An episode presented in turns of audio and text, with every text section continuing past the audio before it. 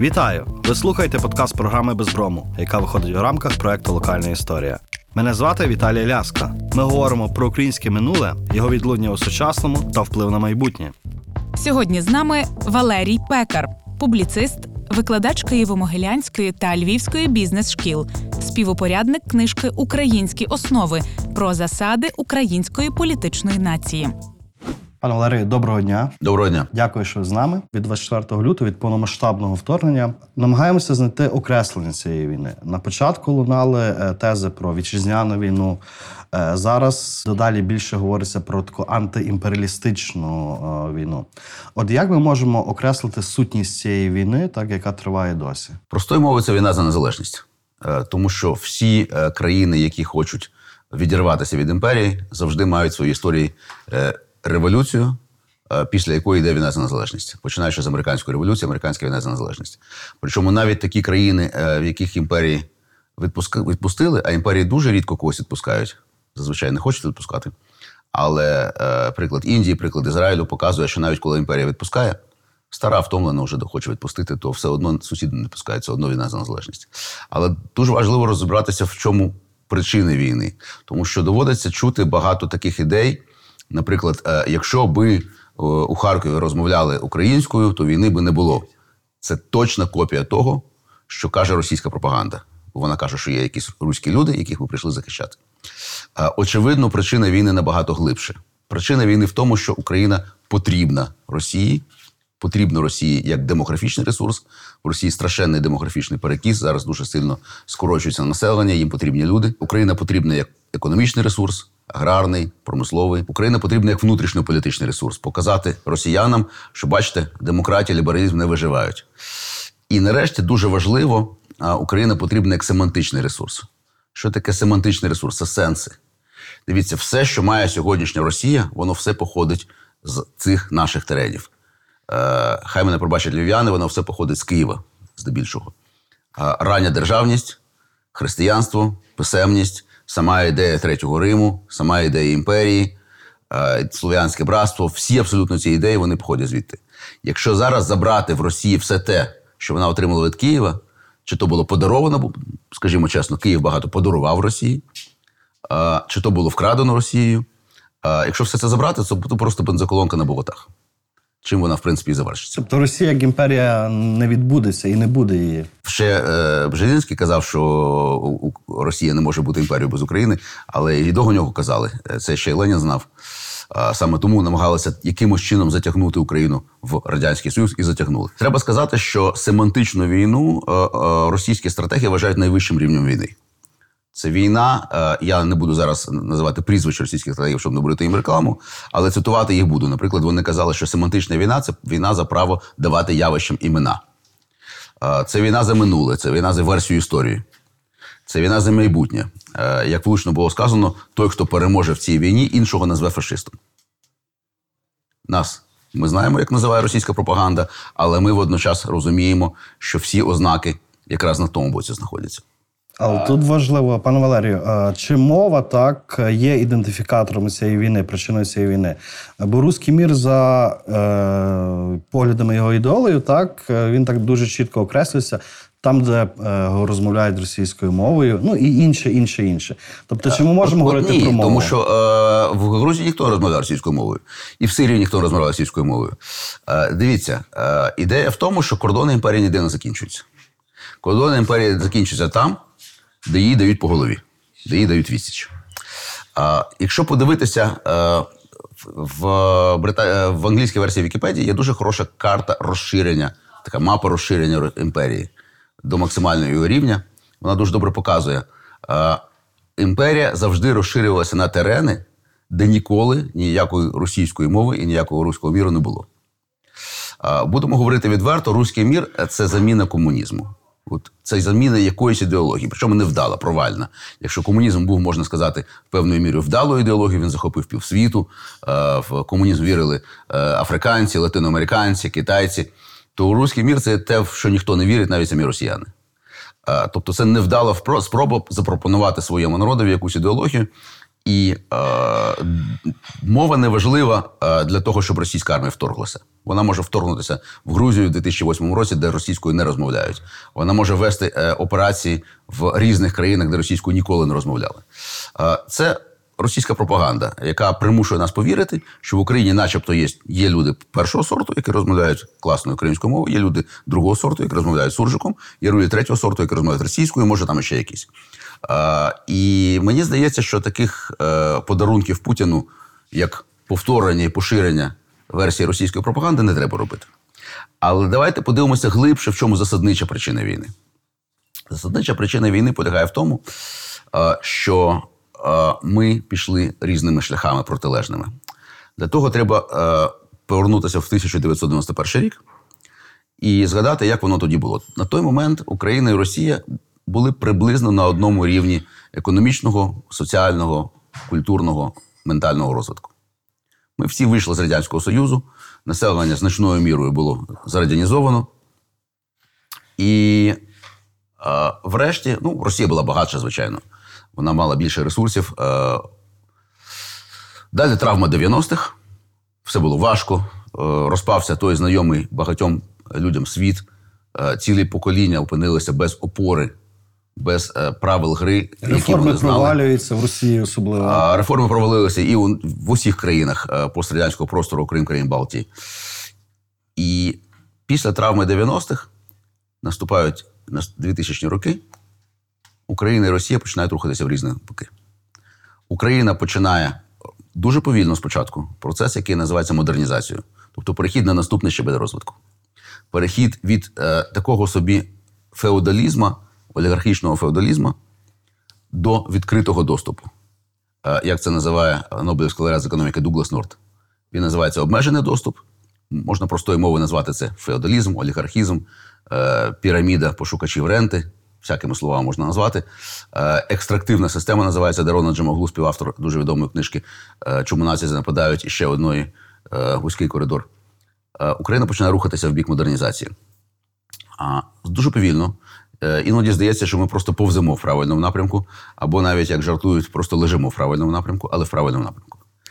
Е, Що робить Росія? Росія починає сповзати назад. Росія починає рухатися від е, отого радянського і пострадянського олігархічно-феодального ладу назад в архаїку, до більш архаїчних систем. Подивіться на Росію, там немає олігархів. Всі ці люди вони є просто тримачами на певних умовах Васали Путіна. е, певної путінської власності. Е, Хто щось не те робить, е, з тим бувають всякі негаразди. Спитайте Ходорковського, а Березовського ви вже не спитаєте. Це дуже централізована система. Вже немає тих балансів регіональних еліт в Росії, які були колись. Один двір, ханська ставка, там прям ухвалюються всі рішення. І головне, цінності традиційні, такі цінності патерналістські, порядок, безпека, турбота, характерні е, для Радянського Союзу, наприклад, і для багатьох пострадянських людей і в Україні, і в Росії, е, міняються на дуже архаїчні е, цінності, я би сказав, тюремної субкультури. Домінування на горі, виживання внизу. Як сказав е, мій друг Андрій Заблоцький, футуролог, на Україну напала величезна 140 мільйонна тюрма з усіма цими речами, з у своїм ідолопоклонством, е, зі своїми е, тюремними е, словечками і принципами на- кшталт зашквару. Це абсолютно тюремна річ. Я дуже проти того, щоб це в українську культуру потрапляло.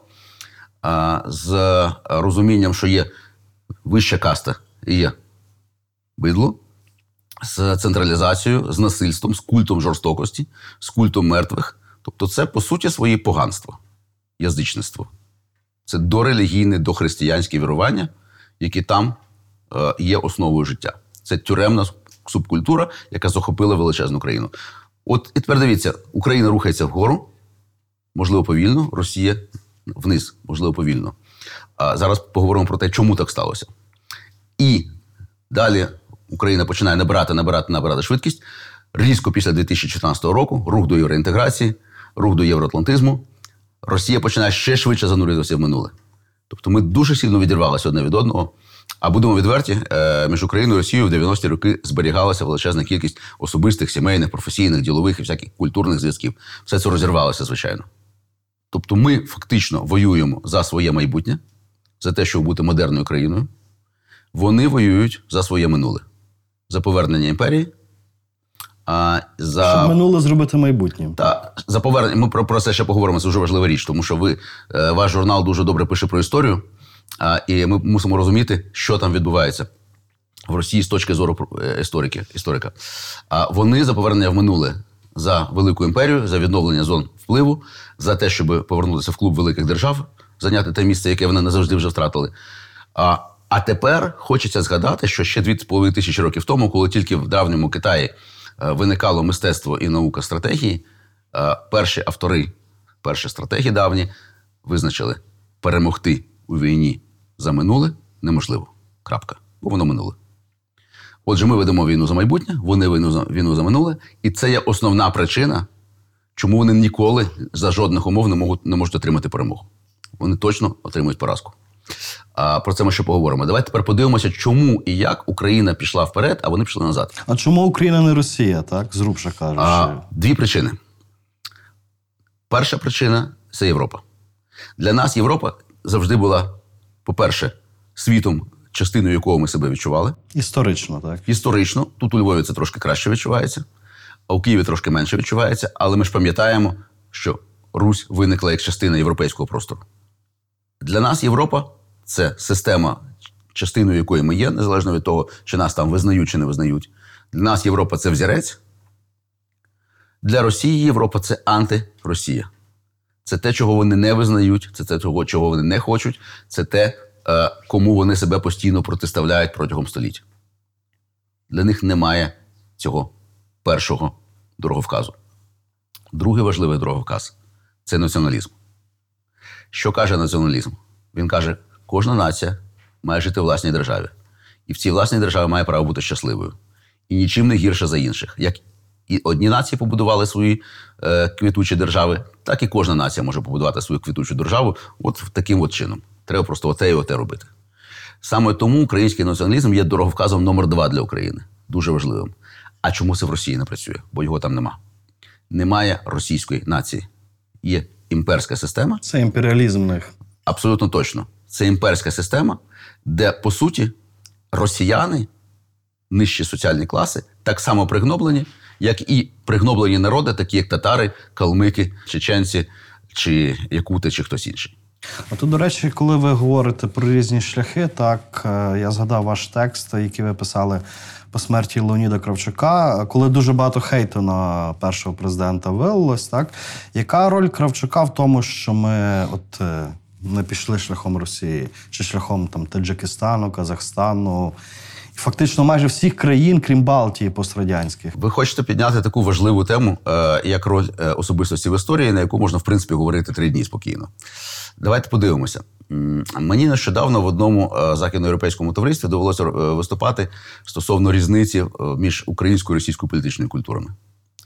І я тоді відставив точку розщеплення двох політичних культур так далеко, аж до 1169 року.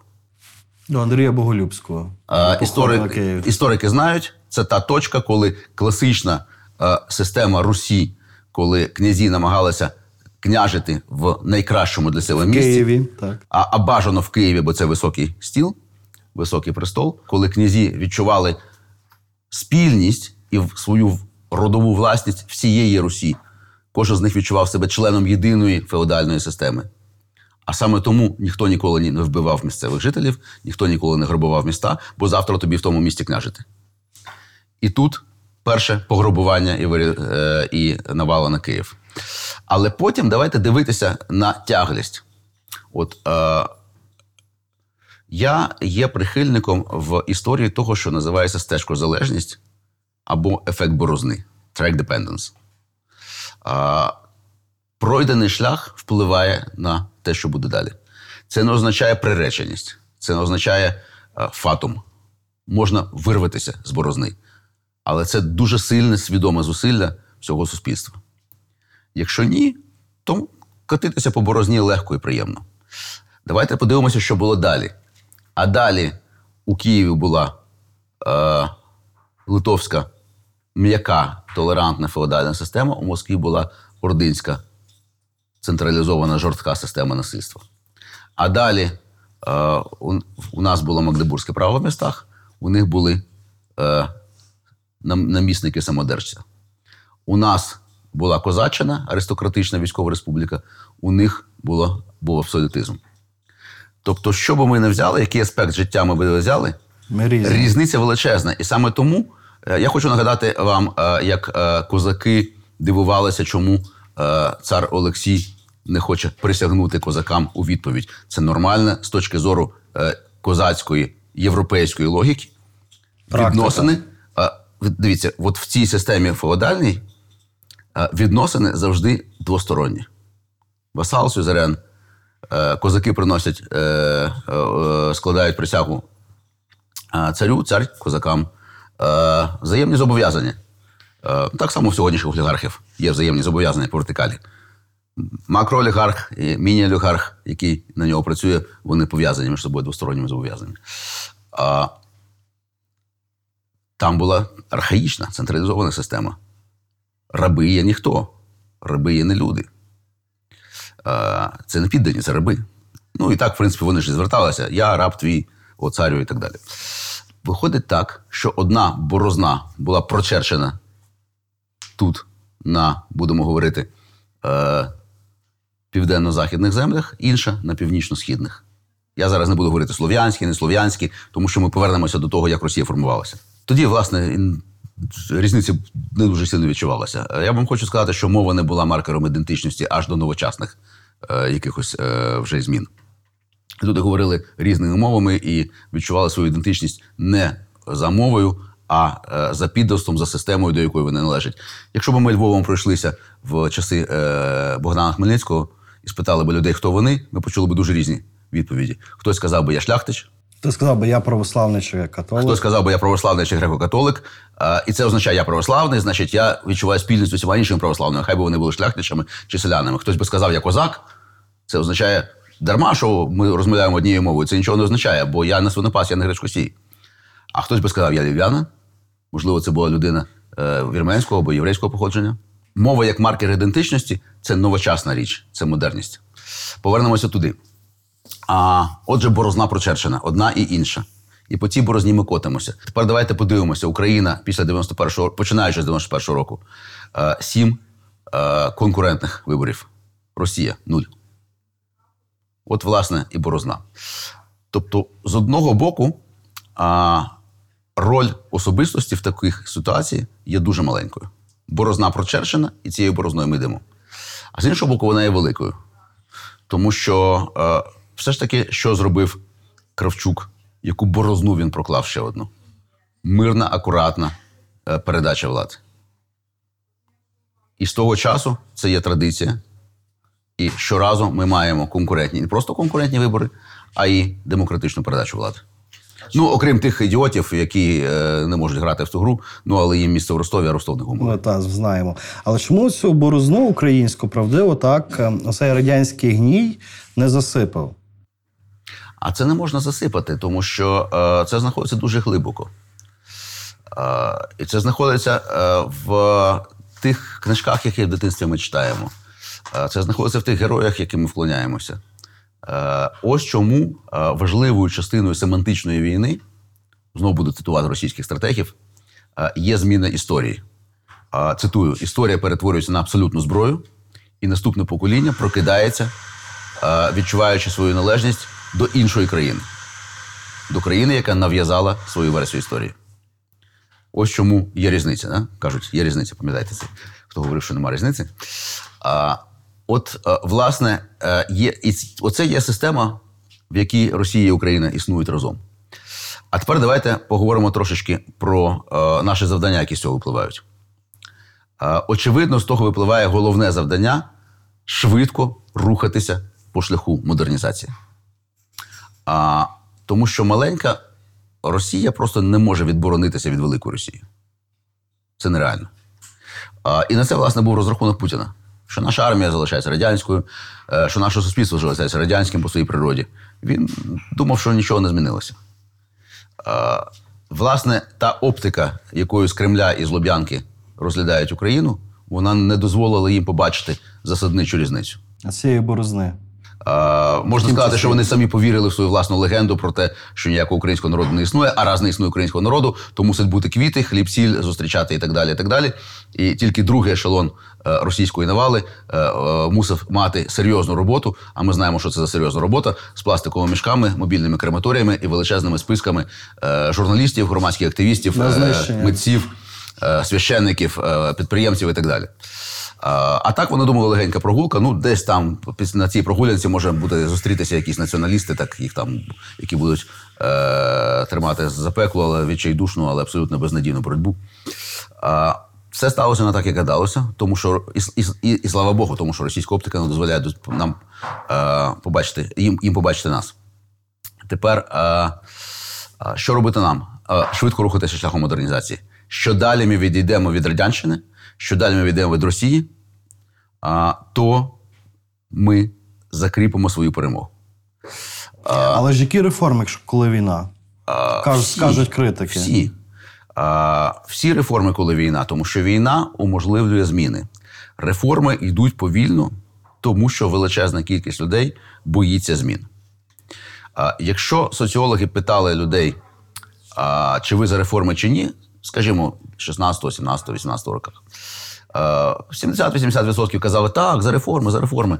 А коли соціологи питали, а конкретно, от скажіть, от ви за е, приватизацію, за дерегуляцію, за земельну реформу, за реформу охорони здоров'я, за децентралізацію, за освітню реформу, е, е, 12-17% було за. Люди бояться змін. Це нормально. Війна робить фантастичну річ. Вона е, примирює людей зі змінами. Люди розуміють, що зміни потрібні, не просто можливі, потрібні, життєво потрібні, нагальні, і, і без змін просто можна не вижити. В цій ситуації можна зробити абсолютно все. А, приклади наведу. А, дерегуляція. Якби не було тимчасової дерегуляції в перші місці війни, український бізнес би просто впав і не піднався би.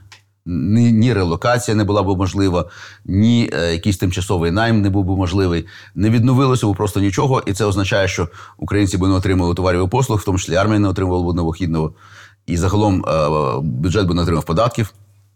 А буквально до попереднього місяця е, бюджет тримався в основному на платниках податків. Зараз уже е, те, що нам дають західні партнери, перевищило за обсягом е, те, що дають платники податків. Дерегуляція була тимчасовою, але її треба робити назавжди. Навіщо нам ця регуляція? А, Україна посідає 130 місце в світі за рівнем економічної свободи. Така країна просто не може вижити і піднятися після війни. До речі, а, є хороші приклади. Е, Румунія так само була достатньо е, слабкою в розумінні економічної свободи, і буквально за кілька років зробила всі кардинальні зміни, необхідні для того, щоб стати однією з країн Але і далі історичні приклади, та ж Південна Корея чи Сингапур. Абсолютно, ми про це ще поговоримо. Що необхідно для економічного ривка? Справедливість. Зараз, от ми тут сидимо, а доля судової реформи вирішується якраз в ці дні. Тому що вирішується, хто буде в Вищій раді правосуддя, Вищій кваліфікаційній комісії суддів і так далі. І, так далі. І ці люди будуть відбирати суддів. Зараз е, з 7 тисяч суддівських позицій, позицій десь приблизно 3 тисячі є вільними. Це унікальна ситуація. Тобто ми можемо поміняти половину суддівського корпусу, і критичний момент це хто буде призначати цих суддів. Доброчесні люди, які будуть обирати доброчесних, чи недоброчесні люди, представники суддівської мафії, які будуть об- обирати членів своєї мафії. Це визначатиме майбутнє України на наступні 25-30 років. От стільки, скільки буде каденції цих суддів. Всі реформи необхідно робити. А, Росія продовжує сповзати вниз, інсталюючи у себе все більше і більш архаїчні соціальні, політичні, релігійні, культурні і економічні системи. А, тепер яке майбутнє чекає на Росію? А, давайте подивимося на Росію і зрозуміємо, що це остання імперія. Можна ще говорити, що Китай є, має певні риси імперії, але класична імперія, яка пригноблює більше сотні різних народів, це Росія. Вона їх завоювала, вона їх постійно намагалася русифікувати, асимілювати, е, позбавити права на власну культуру, на власну мову, на власну історію. І з цієї точки зору українцям, е, українці мусять дуже добре відчувати, що відчувають ті народи. Бо самі були такими протягом сотень років імперії. Причому так само, як е, зараз представників саме цих народів мобілізують в першу чергу і кидають воювати з Україною, так само будемо відверті, українці воювали у загарбницьких імперських війнах протягом століть. Це така класична е, імперська система. Але ж ці народи, на кшталт бурятів, вони мають якусь національну свідомість. Мені здається, що там вже це дуже глибоко заховане. Там піднімаються національні рухи. Вони дуже цікаві, вони дуже швидко розвиваються. Буквально за лічені місяці вони проходять величезний шлях. І все, що зараз кажуть про цих людей, ми з вами у Львові, але е, моя пам'ять про 89 90 91 рік, вона київська, бо я киянин. Я дуже добре пам'ятаю, як тоді говорили: українці ні на що не здатні. Вони повністю русифіковані, вони повністю асимільовані. А я, до речі, виріс в тому Києві, де слово шкарпетки е, на вивісці магазину е, призводило до шаленого реготу, тому що це ну, все було русифіковано тоді. Е, українців немає національної свідомості. Ну, звичайно, що є якісь там терени десь там на заході, там щось інше, але то не вся Україна. То маленький шматочок. Чи була це правда? Так і ні. Зовні так. Е, після всіх соціальних травм ХХ століття, після громадянської війни, після Голодомору, після розстріляного відродження, після Другої світової, е, після Чорнобилю, врешті, говорити про українську національну свідомість було марно. І, до речі, якщо брати 91 рік, будемо відверті, переважна більшість українців голосувала е, не за національну ідею, коли голосувала за незалежність. Це дуже цікава штука. Люди голосували за голосують за незалежність не тому, що вони хочуть нового, а тому, що вони хочуть старого. Стабільності. Е, Люди голосували за збереження Радянського Союзу. Оскільки неможливо було зберегти Радянський Союз в кордонах е, Радянського Союзу, окей, ми збережемо його в кордонах України. Звичайно, приблизно чверть українців тоді е, була запалена національною ідеєю, але три чверті ні. З цієї точки зору, отой старий анекдот про е, діда, який з Криївки вийшов каже, хлопці, ви непогано просунулися. Я думаю, всі наші глядачі його знають. Е, Він абсолютно не, жарт, не жартівливий, він абсолютно точний. Він дуже точно відображає, що відбувається. З кожними виборами рухається на схід кордон. Е, І знаєте, колись е, Семюел Хантінгтон, е, великий політолог, е, доводив у своїх книгах, що Україна не може існувати. От я це називаю проблема джмеля. Є такий студентський анекдот, що джміль е, за законами аеродинаміки літати не може, але він літає. Ну і це те, що він літає, це проблема не Джмеля, це проблема законів аеродинаміки. Е, Так і тут. Я думаю, що після е, нинішньої війни е, кордон дуже сильно посунеться і буде фактично проходити по е, межі окупованих в 2014 році територій. Що за цією межею, це дуже складна історія. Ну, фронтир посунеться, так? Який... По суті, так. А Україна є фронтир. Е, Причому, як каже е, український історик Сергій Громенко, це мультифронтир, тобто фронтир в кількох вимірах одночасно. Е, А це фронтир в- прямому значенні. Якщо ми подивимося на фізичну мапу е, Східної Європи, ми побачимо, що є єдине місце, де можна так от пройти з, пів, з півночі на південь і е, зі сходу на захід. Тобто це є перехрестя. Україна за своєю природою перехрестя. Всі ходили тисячу років туди-сюди, туди-сюди. А на перехресті жити, чесно кажучи, не дуже комфортно. Якісь люди дивні ходять, не завжди добрі. Е, протяги постійно днуть. А, і тут виникає дуже специфічний, оскільки місце, де живе народ, формує народ, отут виникає дуже специфічний тип народу. Е, такий, як є українці. З певною відкритістю, з певною закритістю, з дуже сильним відчуттям свободи, з дуже сильним відчуттям власної сили ідентичності, але з поганим досвідом зустрічей з усіма тими, хто ходив тисячоліття туди-сюди. Україна, в принципі, вона є в таких, е, скажімо так, обіймах сусідів. Росія імперіалізм, так, який має ну, таку на Україну. Що горше, що Польща теж має сильні національні наративи, які часом накладаються на українські наративи. От тут комплекс е, меншовартості не може виникнути на цьому перехресті у нас. А він і був. Е, Звичайно, що є, багато людей скажуть, що в них ніколи не було комплексу- комплексу меншої вартості, але в переважній більшості українців він був стосовно Росії, велика, багата і так далі. Плюс дайте міф про російську культуру, про неї можна окремо поговорити. Але мені здається, що зараз вже комплексу меншовартості не буде ніколи. Тому що ми побачили, що просто ми їх б'ємо. А це означає, що ніякого комплексу меншовартості бути не може. Ви вже говорите, що реформи і війна може йти паралельно абсолютно. Але знову ж таки, чи от досвід е, Південної Кореї, досвід Сингапуру, в яких умовах того стиснутого часу війни перетворилися на тигрів економічних. Чи він може тут спрацювати в Україні? Так, Україна як східноєвропейський тигр. е, Що для цього потрібно? Окрім реформ, мабуть. Дивіться, Сингапур е, є не дуже хорошим прикладом, бо він дуже маленький, специфічний, а Південна Корея краще. Але є насправді багато випадків, коли після війни країни дуже швидко піднімаються. Давайте почнемо з Західної Європи.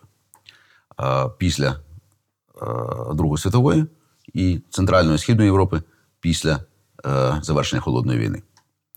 Е, насправді для економічного ривка, щоб стати економічним тигром, потрібно 5 умов, я сказав би. І перша така умова засаднича це парасолька безпеки. Жодна країна не змогла зробити економічний ривок, не маючи парасольку безпеки розкриту над собою кимось. Е, Сполучені Штати НАТО це було для Західної Європи після 45-го року, для Східної Європи після 90 90-го року. Е, Сполучені Штати Америки були для Японії, для Тайваню, для Південної Кореї і так далі. Це означає, що без парасольки безпеки ми все одно жити не зможемо тут. Ми будемо жити, але ми будемо витрачати величезні ресурси на самооборону, якщо е, ми не отримаємо гарантії безпеки. Це важлива річ. Друга річ. Потрібна критична маса людей, які хочуть змін. З цим у нас завжди проблеми, як ми говорили. Е, мені здається, війна зараз зрушила цей камінь з місця. Е, я з різними людьми спілкуюся в дуже різних соціальних групах і прошарках. Я протягом найгірших е, місяців цієї війни я ніде не бачив страху поразки. Величезна впевненість у нашій перемозі. Але я бачив величезний страх. Один страх, який об'єднує всі регіони, всі соціальні прошарки. Це страх того, що після війни все буде так, як воно було до війни. Це страх, що ми змарнуємо шанс. Або, як кажуть наші недруги, е, Україна ніколи не е, марнує шанс змарнувати шанс. Е, от страх є. І я сподіваюся, що він буде значить, таким сильним, потужним рушієм того, що зміни будуть. А, не треба думати, що люди повернуться, от коли кажуть, люди повернуться з війни, люди повернуться з війни стомлені, травмовані. Це наша тилова робота вимагати цих змін, це можна робити просто зараз. Навіть коли ми обмежені в е, своїх можливостях, ми не можемо виходити на вулицю, виводити ці тисячі людей за справедливість, за судову реформу проти суддівської мафії, наприклад. Або ми не можемо виступати на телебаченні, бо там єдиний марафон. А, але все одно це наш обов'язок пер- передусім. Я дуже сподіваюся, що в нас буде критична маса людей, які прагнуть змін. Третя важлива річ це економічна свобода.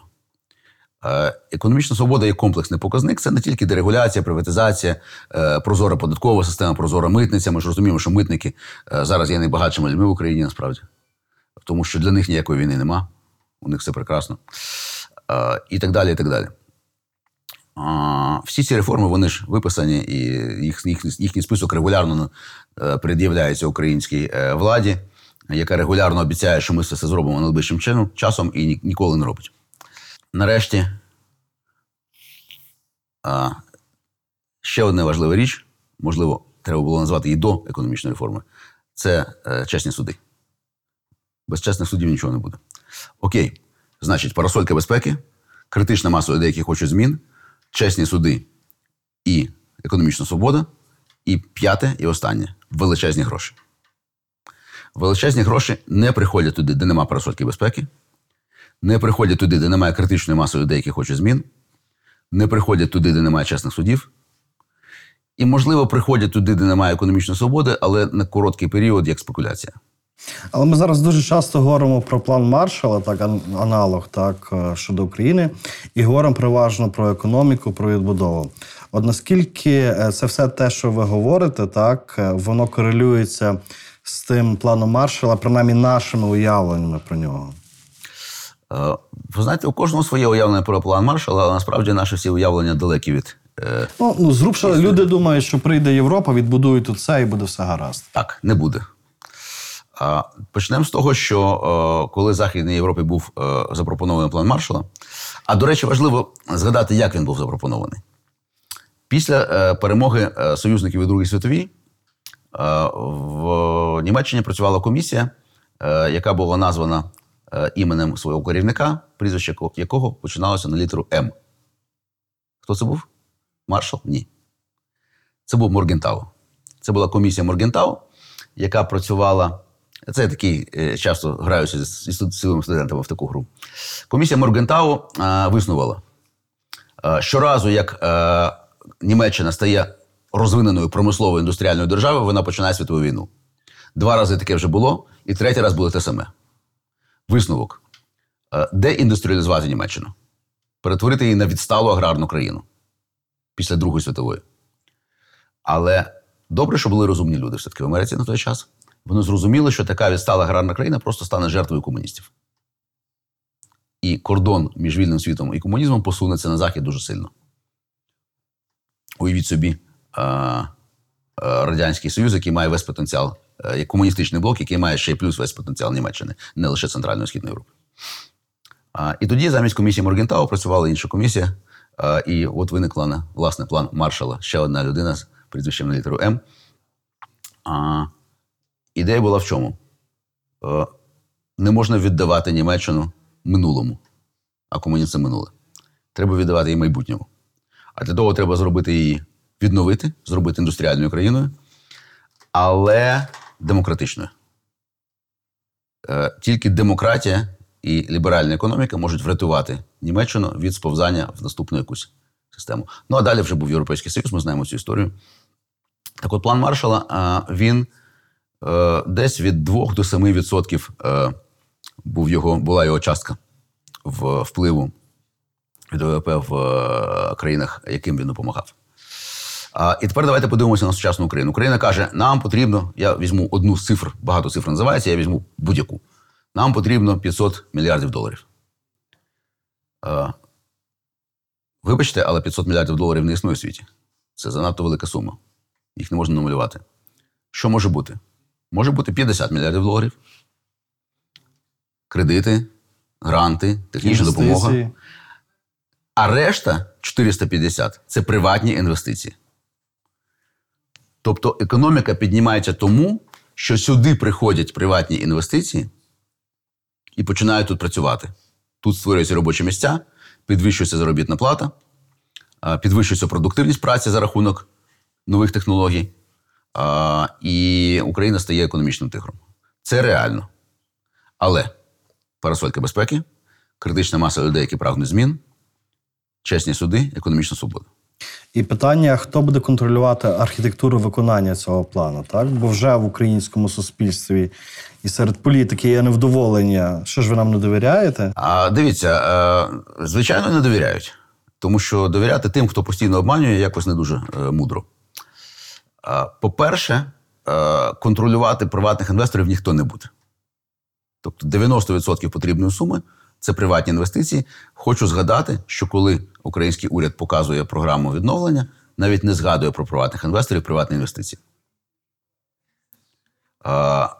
Голова профільного комітету Верховної Ради, прізвище якого я не хочу згадувати, який мав нереально провальний виступ, фантастично провальний, жахливий виступ на, в- на конференції з відновлення України.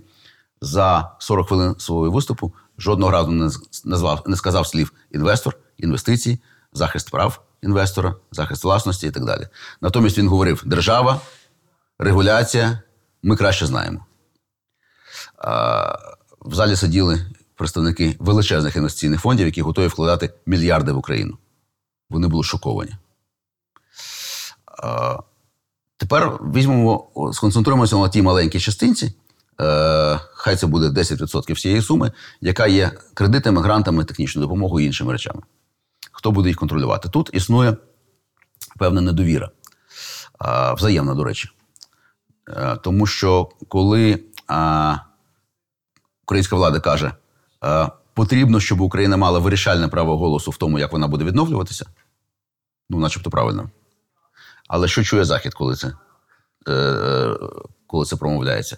Захід чує, дайте нам грошей, нічого не питайте. Натомість Захід каже: а ми наполягаємо на прозорості і підзвітності.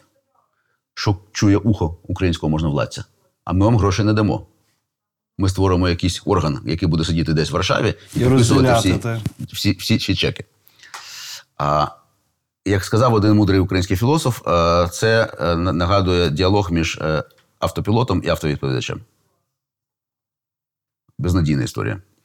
А що каже нам е, висока математика, коли ми маємо задачу, яка не розв'язується на цьому рівні? Вона каже: додавайте ще один вимір. Всі наші глядачі і глядачки знають класичну історію е, взяти е, шість сірників і скласти з них чотири е, рівносторонних трикутника. Ви можете дуже довго на столі тасувати ці сірники, годину, дві, три у вас нічого не вийде. Це підказочка. Можете зробити. А ми додаємо третій вимір. Е, Ми додаємо другий вимір, ми додаємо третю точку в цей трикутник. Це українське громадянське суспільство. Тут громадянське суспільство суспільство я розумів в дуже широкому сенсі. І інституціалізовані громадські організації, і неінституціонізовані, волонтери, місцевий бізнес, місцеві самоврядування дуже важливий момент. Університети. Вся оця спільнота, яка не є державою, а, і дуже важливо, що о, всередині цієї спільноти народилися принципи, які так і були названі Луганський маніфест. Така гра слов, слів трошки, да? а, принципи е, післявоєнної відбудови. А, коли є трикутник, вже можливий якийсь діалог. Уже немає оцього протистояння між автопілотом, який рулить собі, і автовідповідачем, який е, постійно дуже нудно повторює один і той самий список вимог, які Європейський Союз е, висуває до України, які Україна постійно обіцяє виконати, жодного разу не виконала. Е, От можете подивитися список, з яким е, Урсула фон дер Ляєн, президентка Єврокомісії, приїжджала до президента Зеленського. Там хороший список цих умов. А, от власне історія України. Е, Там насправді ж є е, багато таких складних е, проблем, е, з якими можна впоратися, тільки виходячи на наступний рівень складності. Е, є проблема е, співвідношення між відбудовою, модернізацією і євроінтеграцією. Нам треба всі три робити одночасно. А три робити одночасно не можна. Тому що вони суперечать один одному. Відбудова потребує швидких рішень, модернізація потребує сталих рішень, євроінтеграція правильних рішень. Е, Це називається стратегічний трикутник. Е, Простою мовою, е, е, наша лікарня лікує швидко, дешево і якісно. Оберіть будь-які два з трьох. Але не всі три. А нам потрібно все три. Так само потрібен наступний рівень складності. І тут мені хотілося би сказати, що українське суспільство, я дуже сподіваюся, буде готове після війни до рішень наступного рівня складності. Я не знаю, на чому ґрунтується мій оптимізм, бо у нас е, дуже часто люблять прості швидкі рішення, а проблеми дуже складні. Давайте будемо відверті. Проблема відбудови України чи задача відбудови України, проект відбудови України це найскладніший проект, найбільший проект на планеті за останні 50 років. Масштаби величезні. Але складним для розуміння також і те, а що для нас перемога? Тут якраз це дуже просто. А, е, Дякую вам, що ви завернули в цей бік, е, бо про відбудову можна говорити безкінечно, звичайно. А, Давайте уявимо собі, що Збройні Сили України вигнали останнього російського солдата з останнього квадратного метра української території. І повернули кордон 91-го. І повернули кордон 91-го року, включаючи окуповані території у 2014 році на Сході, включаючи український Крим. А, чи це є перемога? Так, це велика військова перемога. А що відбувається далі? Путін залишається в Кремлі. Е, телебачення і ядерна зброя залишаються у нього. Е, в Росії е, росте ресентимент, образа на нас, на НАТО, на Америку, на всіх, на приниження. В Росії, як е, кажуть соціологи, е, величезний запит е, на е, дуже ліву економіку, дуже праву політику. Це називається націонал-соціалізм. Поразка, суд, репарації, образа, приниження, ресентимент. Німеччина після Першої світової. Звичайно, величезна інфляція, звичайно, збідніння населення, зростання настроїв і поява тепер уже справжнього російського Гітлера. Е, Ми не знаємо, як буде його прізвище, але це не важливо. Важливо, що імперія повертається. Ми це знаємо ще з серіалу Зоряні війни. Е, Імперія повертається, щоб нанести удар у відповідь.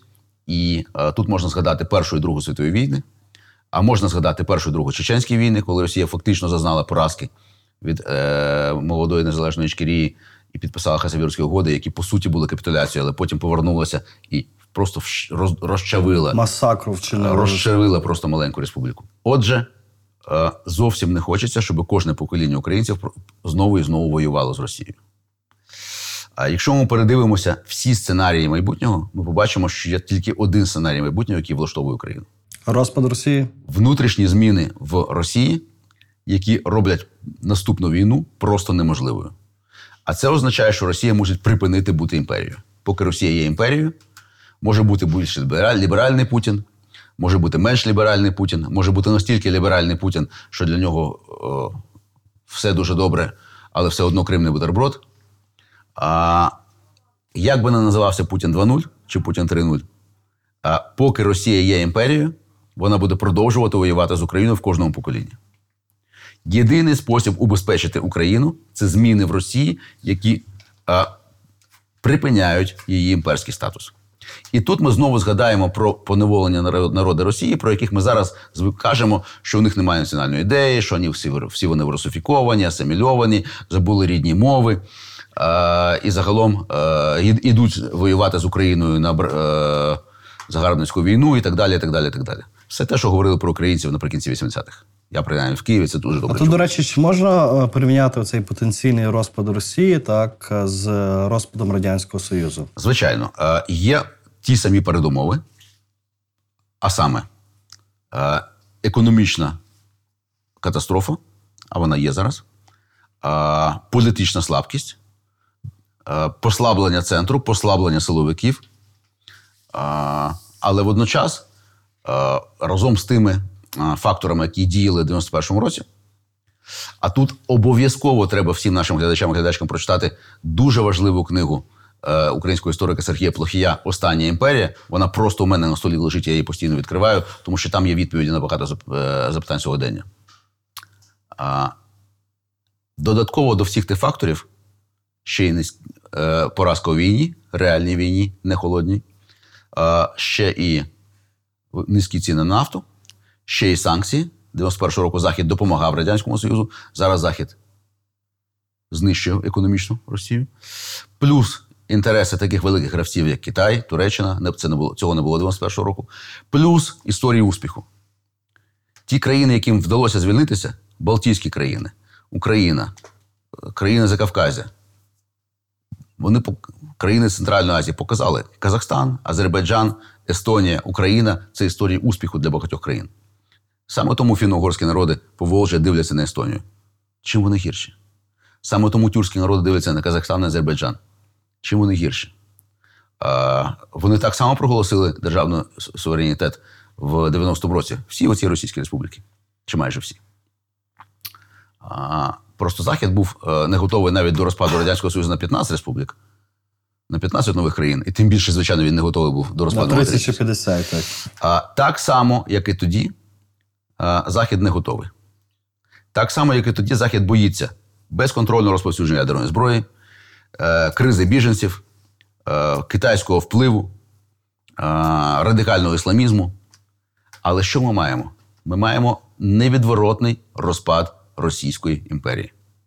Тому що зараз стан такий, якщо закручувати гайки, а в Росії, до речі, є два способи управління державою: закручувати гайки і відкручувати гайки. Закручування гайок зараз призведе до того, що система просто рознесе на шматки, а відкручування гайок, призведе до того, що система спокійненько розлізеться, як вона могла розлізтися в часи Єльцина, і врешті ці гайки закрутили в Путін.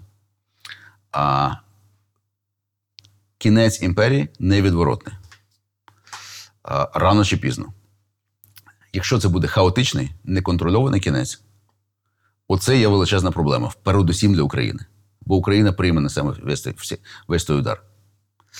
А якщо процес, процес є невідворотним, а ризики, ризики є неприйнятними, значить процес мусить бути контрольований. Захід мусить подивитися на те, що відбувається в Росії, і вже зараз думати, яким чином сформуються нові держави, яким чином. е, А до речі, нещодавно це важливий момент.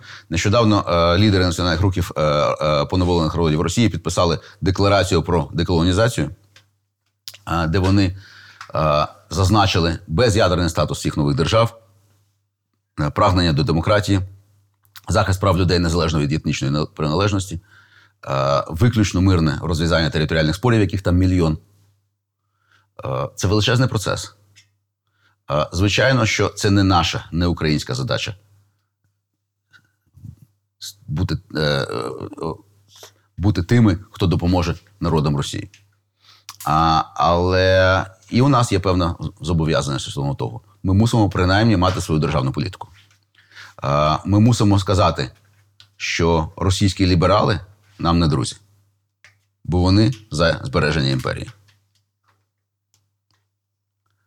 І ті російські ліберали, які зараз, зараз збираються і думають, як зберегти Росію в кордонах 91-го року, вони нам не друзі, бо вони відкривають двері для Путіна 2.0.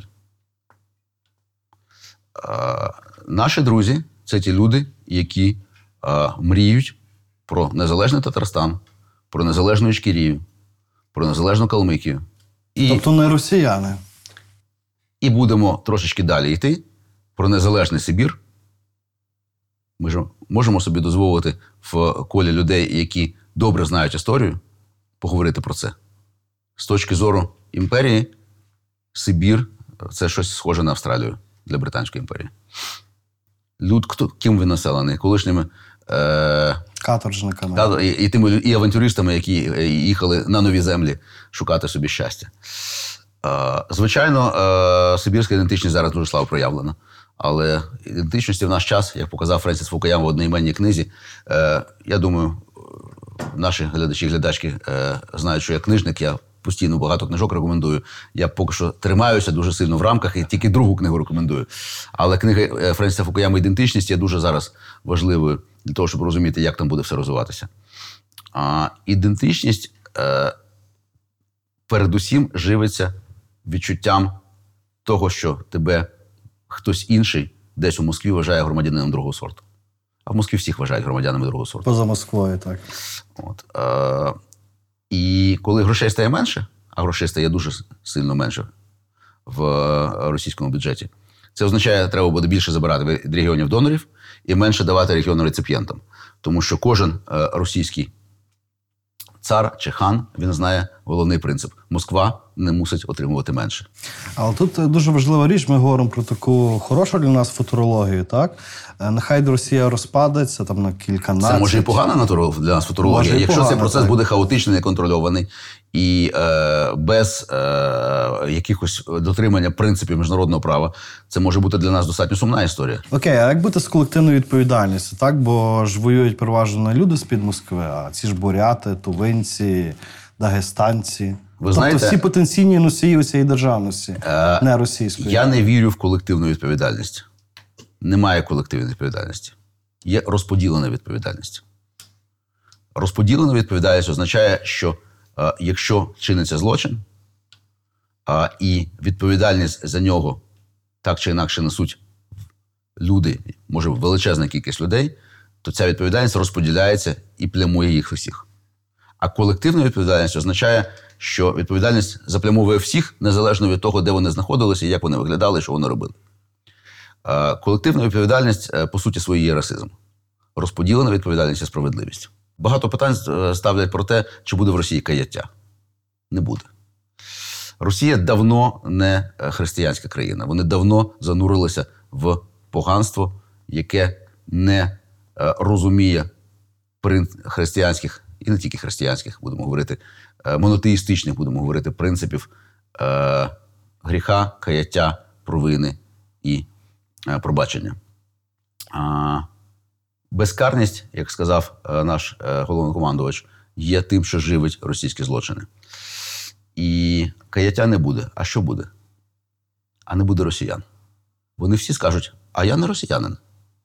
На мене це не розповсюджується. А я бурят, а я е, татарин, а я інгуш, а я сибіряк, е, а я кубанський казак, а я помор. Росіян не залишиться, окрім тих, хто хто сидітимуть на е, лаві підсудних на трибуналі. Не знаю, якому, Ялтинському може. Е, переважна більшість людей не пройде через каяття, але просто вийде з цієї сфери. Що важливо? То Росію не можна виправити, її можна лише зруйнувати. А, так, її можна перетворити на щось таке, Пам'ятаєте, колись Путін казав, що е, ведмедю е, видали кіхті, зуби і що там ще? От це якраз так той принцип. Е, дуже важливий момент. Е, національні рухи е, пригноблених народів чітко зафіксували дві речі в своїх деклараціях і документах. Військові злочинці, яку національну приналежність би вони не мали, хай вони є діти тих поневолених народів, мусять е, підлягають повній кримінальній відповідальності. Другий важливий принцип: всі е, країни, народжені на теренах пост-Росії, несуть колективну відповідальність перед усіма країнами, передусім Україною, але також Грузією, Молдовою і так далі, е, за руйнації мусять платити репарації солідарно. На цих принципах можна будувати постросійський світ. От постросійський світ, так, але питання російської культури, яке у нас в Україні дуже сильно дискутується. Знаю ваше ставлення до цих не- недавніх скандалів з Булгаковим. Так, ви говорите про малу Україну, яка воює, так, який Булгаков не потрібен, і велику Україну, яка а, буде після перемоги, і який Булгаков може бути потрібен. Чому? Тому що ще е, Булгаков, так само, як і значна кількість людей, які творили в Україні про Україну, хай навіть проти України, є частиною нашої української спадщини. І тут мені здається важливим, що ми не осмислили в Україні дуже важливий поворотний момент 1917-22 роки, коли нашим дідам і прадідам не вдалося. Не вдалося, хоча вони дуже намагалися. Не вдалося через багато різних причин, але головна причина полягала в тому, що вони не зібралися разом. Не спрацювала, як каже зараз молодь, не тригернула рос- українська ідентичність у величезній кількість людей. А ми ж знаємо, що ідентичність це зараз вона проявлена. Сто років тому ця ідентичність була хіба у невеличкої кількості людей. І проявляється вона моментально, буквально кілька хвилин. Це українські романісти, такі як Юрій Венечук чи е, Василь Шкляр, дуже добре показали. Якийсь життєвий поворот, якийсь поворот долі відчинив не ті двері, з чимось зіткнувся для себе шокуючим новим досвідом, І все змінюється в і все змінилося в голові. Повністю картинка перезібралася і зрозумів, що, Украї... що є українцем і завжди був українцем. Або прочинив інші двері і не зрозумів. Без усвідомлення цього досвіду, без усвідомлення, як чому сталося, що Україна, яка мала набагато більше людей зі зброєю в руках, ніж більшовики послали з Москви, дійшла до такого ступеню розбрату, що впала під ударами більшовиків, а могла гнати їх до Уралу, якби всі зібралися разом. А, і імперець, Україну-ненависник Булгаков з цієї точки зору є важливою відповіддю на те, а, чому і як це не спрацювало.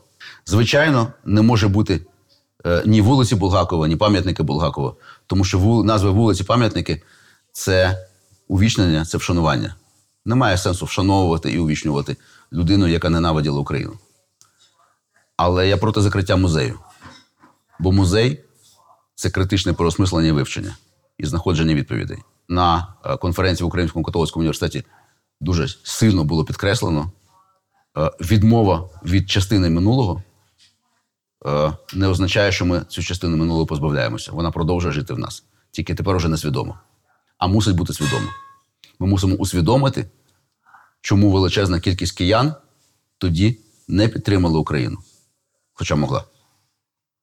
А Ми мусимо усвідомити всі ті відповіді на всі ті маленькі і великі запитання, які призвели до того, що в Украї- в українській історії 100 років тому сталася катастрофа. Тому, звичайно, я проти вшанування, звичайно, я проти Булгакова в шкільній програмі, звичайно, проти вулиці, проти пам'ятників, але вивчення нам необхідно. Ми не можемо відрізати і забути, тому що таке минуле, яке ми відрізаємо і забуваємо, потім доганяє нас там, де не треба. От сучасна війна це, напевно, що останнє питання. Напевно, що найбільш важливе питання з точки зору майбутнього століття для України, е, для нашої колективної свідомості.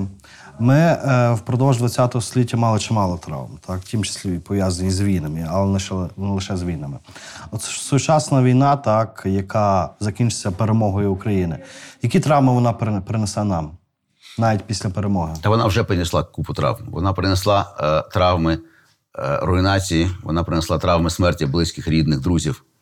Вона принесла травми е, переселених людей, хай навіть в межах України. Вони не вдома. Багатьом людям нема куди повернутися. Е, величезні є проблеми з депортованими, фільтрованими людьми, людьми в таборах нацистського штибу, е, людьми, яких забирають дітей і відсилають кудись до Сибіру. Це мільйон різних травм. Всі військові злочини, які тільки можливі, росіяни вчинили тут. Але ефект подолання травм він буде швидшим, аніж ми, ми. Бо ми досі не подолали травм ХХ століття. Як ми можемо швидко подолати травми цієї війни? На конференції в Українському католицькому університеті відомий львівський е, психолог, психотерапевт Роман Кечур сказав, що травм не будь-який негативний досвід є травмою. Травма це негативний досвід, який проживається знову і знову і не знаходиться виходу з того. Наші травми викликані тим, тим, що ми е, значною мірою не переосмислили себе, свою історію, свою радянськість, своє відношення до світу. Е, Ми е, дуже сильно намагаємося, і це є найбільший мій біль, е, побудувати тут е, маленьку копію Росії. У нас велика кількість прихильників авторитаризму. У нас велика кількість прихильників закритої економіки, е, закритої культури.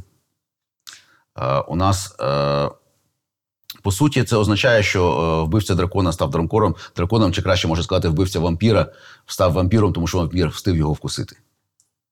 Путін вкусив нас. Це треба лікувати. Одним лише способом. Я не, звичайно, що я не психолог, е, але це треба проживати позитивно. Нам треба переосмислити, яку Україну ми хочемо побудувати. Картинка майбутнього дає відповідь на всі запитання. Коли ми крутимося в минулому безкінечно і проживаємо його знову знову без відповіді, оце і є власна травма. Ми можемо вийти до майбутнього. І для того треба мати цю картинку майбутнього. Я хочу мати Україну у світі, яка є важливим суб'єктом світової політики, яка дає відповіді на ключові запитання світу, а українці вже дали багато відповідей на ключові запитання світу, тільки в нас ще зараз ще немає тієї мови, якою ми можемо її вербалізувати, ці відповіді. Нам потрібна картинка майбутнього, яка приваблює людей. Можливо, саме відсутність такої картинки майбутнього, яка збирає всіх українців разом, і стала причиною е, руїни е, 17-22 років. Мені здається, е, що серед тих суспільних травм, які принесло нам 20 сторіччя, голодомор, розстріляне відродження, Друга світова, е, русифікація, Чорнобиль, е, величезна кількість різноманітних травм.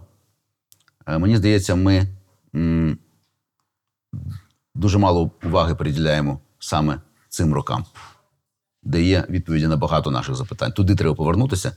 17-22. То є дитинство. Знаєте, як кажуть е, психоаналітики, туди треба повернутися в дитинство, прожити ще раз то, але позитивно. Ми зараз позитивно проживаємо війну за незалежність, яку ми тоді програли.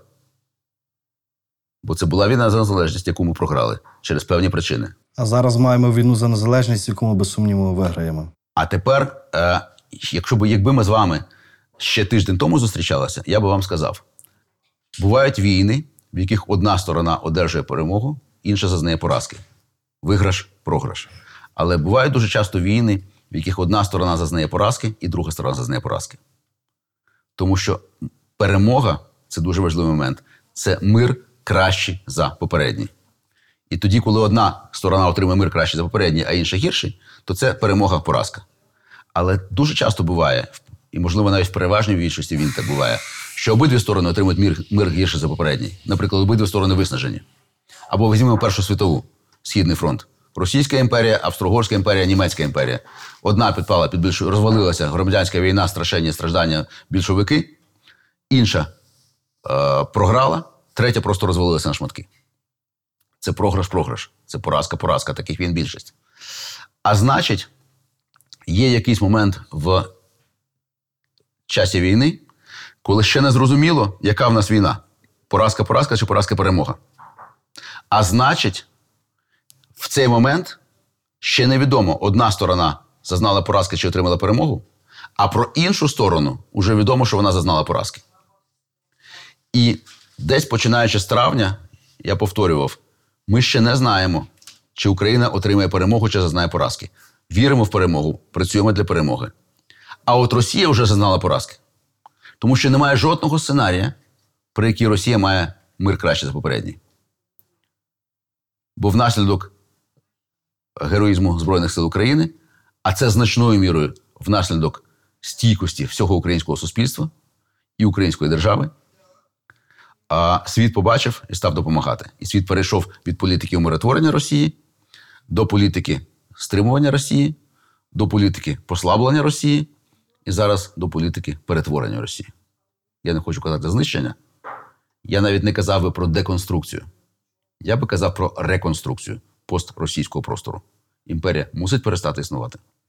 Там мусять народитися нові держави. І ми мусимо включити ці держави в орбіту вільного світу. Але зараз, після е, фантастичних наступів, фантастичного наступу Збройних сил України, я думаю, що ми набагато ближче до перемоги, до неї ще довго, довго, довго, але набагато ближче до перемоги.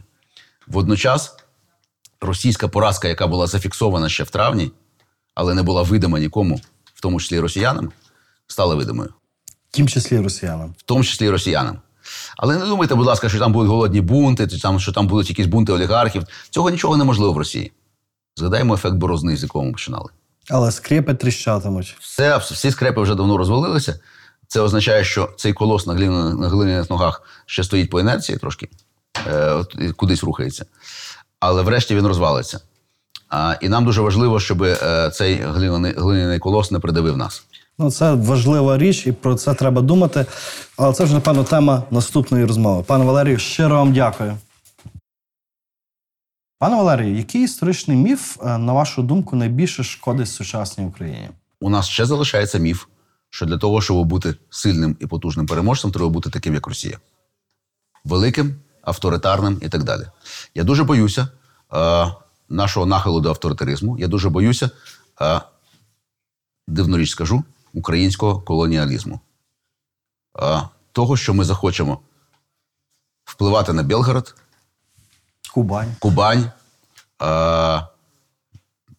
стати колоніалістами по відношенню до кримських татарів і поводитися як колоніалісти стосовно населення, яке 8 років було під росіянами. Звичайно, там не може бути зараз повних громадянських прав, потрібно перехідне правосуддя. Але ми мусимо сказати собі: ми ніколи не будемо такими, як росіяни. Це для нас табу. Ми не будемо ні авторитарними, ні колоніалістами імперцями. Навіть тоді, коли переможемо.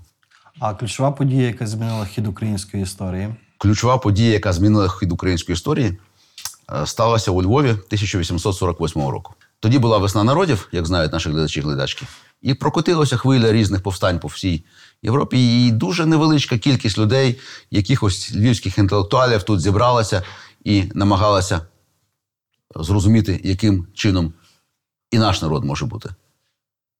І вони почали складати якийсь маніфест, якусь відозву, е, записавши туди щось на кшталт е, Ми, сини 4,5 мільйона народу. Е, Цей момент описаний дуже добре в нарисах історії України Ярослава Грицака. В цей момент вони викреслили цю фразу і написали Ми сини 12 мільйонів народу. Це був духовний подвиг. Вони окреслили українську націю. А, на сході того ніхто не знав. Це залишилося невідомим, і навіть у Львові сьогодні е, ніхто не знає тих героїв. Але ідея нації народжується спочатку не, багатьма людьми. Вона народжується в головах. І в той момент, коли е, люди у Львові, по суті, послали повідомлення людям на Дніпрі про те, що незалежно від того, що ми різні конфесії, е, різні імперії, різною мовою розмовляємо. Ну, будемо відверті. Е, е, у Львові і Полтаві тоді говорили зовсім різними мовами. Зазвичай народи не збираються отак, от через кордони конфесії, імперії, мов. Те, що українці зібралися, це духовний подвиг, який почався тоді. А хто з українців відіграв важливу роль в нашому минулому, але про нього ми або мало знаємо, або геть нічого не знаємо. Я думаю, що ми дуже мало знаємо про те, що сталося 17-22 року. Я думаю, що е, 5-6 прізвищ, які постійно у нас на слуху, вимагають, щоб поруч ними поставили ще 50-100 інших людей і дослідили долю кожного і вплив кожного. Сучасна українська нація народилася у поетів-пророків. Як, власне, кожна політична нація спочатку народжується у філософів і поетів-пророків. Українська нація нічим від німецької тут не відрізняється. Вона спочатку народилася в умах небагатьох. А, але її справжнє народження, її пробудження сталося 100 з гаком років тому. Це було невдале пробудження, невдале народження. Але не можна говорити, що все 20 сторіччя минуло у нас марно. Е, тими або іншими способами, до яких доклалися абсолютно протилежні люди, що стояли по різні боки е, барикад і навіть лінії фронту, е, ми вийшли туди, де ми є. Але ми дуже мало знаємо про точку пробудження. Ми багато знаємо про точку народження, бо ми це можемо в книгах пророків знайти. Але про точку пробудження, мені здається, там багато є людей, які заслуговують на увагу істориків. Продовжіть, будь ласка, фразу Історія важлива, тому що Історія важлива тому, що той, хто її не знає, просто постійно її повторюватиме, причому в, щоразу в гіршому і гіршому варіанті. за Володимиром Винниченком українську історію неможливо читати без брому. От наскільки стереотип нації жертви визначає нас зараз? Я би сказав, що е, будь-яку історію неможливо читати без брому. Тому що сказати, що українська історія була набагато більш кривава і містила в собі більше страждань, ніж, скажімо, французька історія, польська історія, е, єврейська історія, це було би погрішити проти істини. А, всі історії такі. Звичайно, е, на нас тут впливає не стільки стереотип жертви, скільки історія поразок. Оскільки це були героїчні поразки, вони нас надихали. Але як ми вже говорили про ефект борозни, нам треба було вийти з борозни героїчних поразок. І ми це зробили цього року завдяки Збройним силам України і завдяки величезній життєстійкості всього українського суспільства. Бо тільки завдяки тому, що українське суспільство відмовилося здаватися, а це сталося не наприкінці лютого, це сталося ще у січні, коли суспільні е, індикатори показували, українці не будуть здаватися.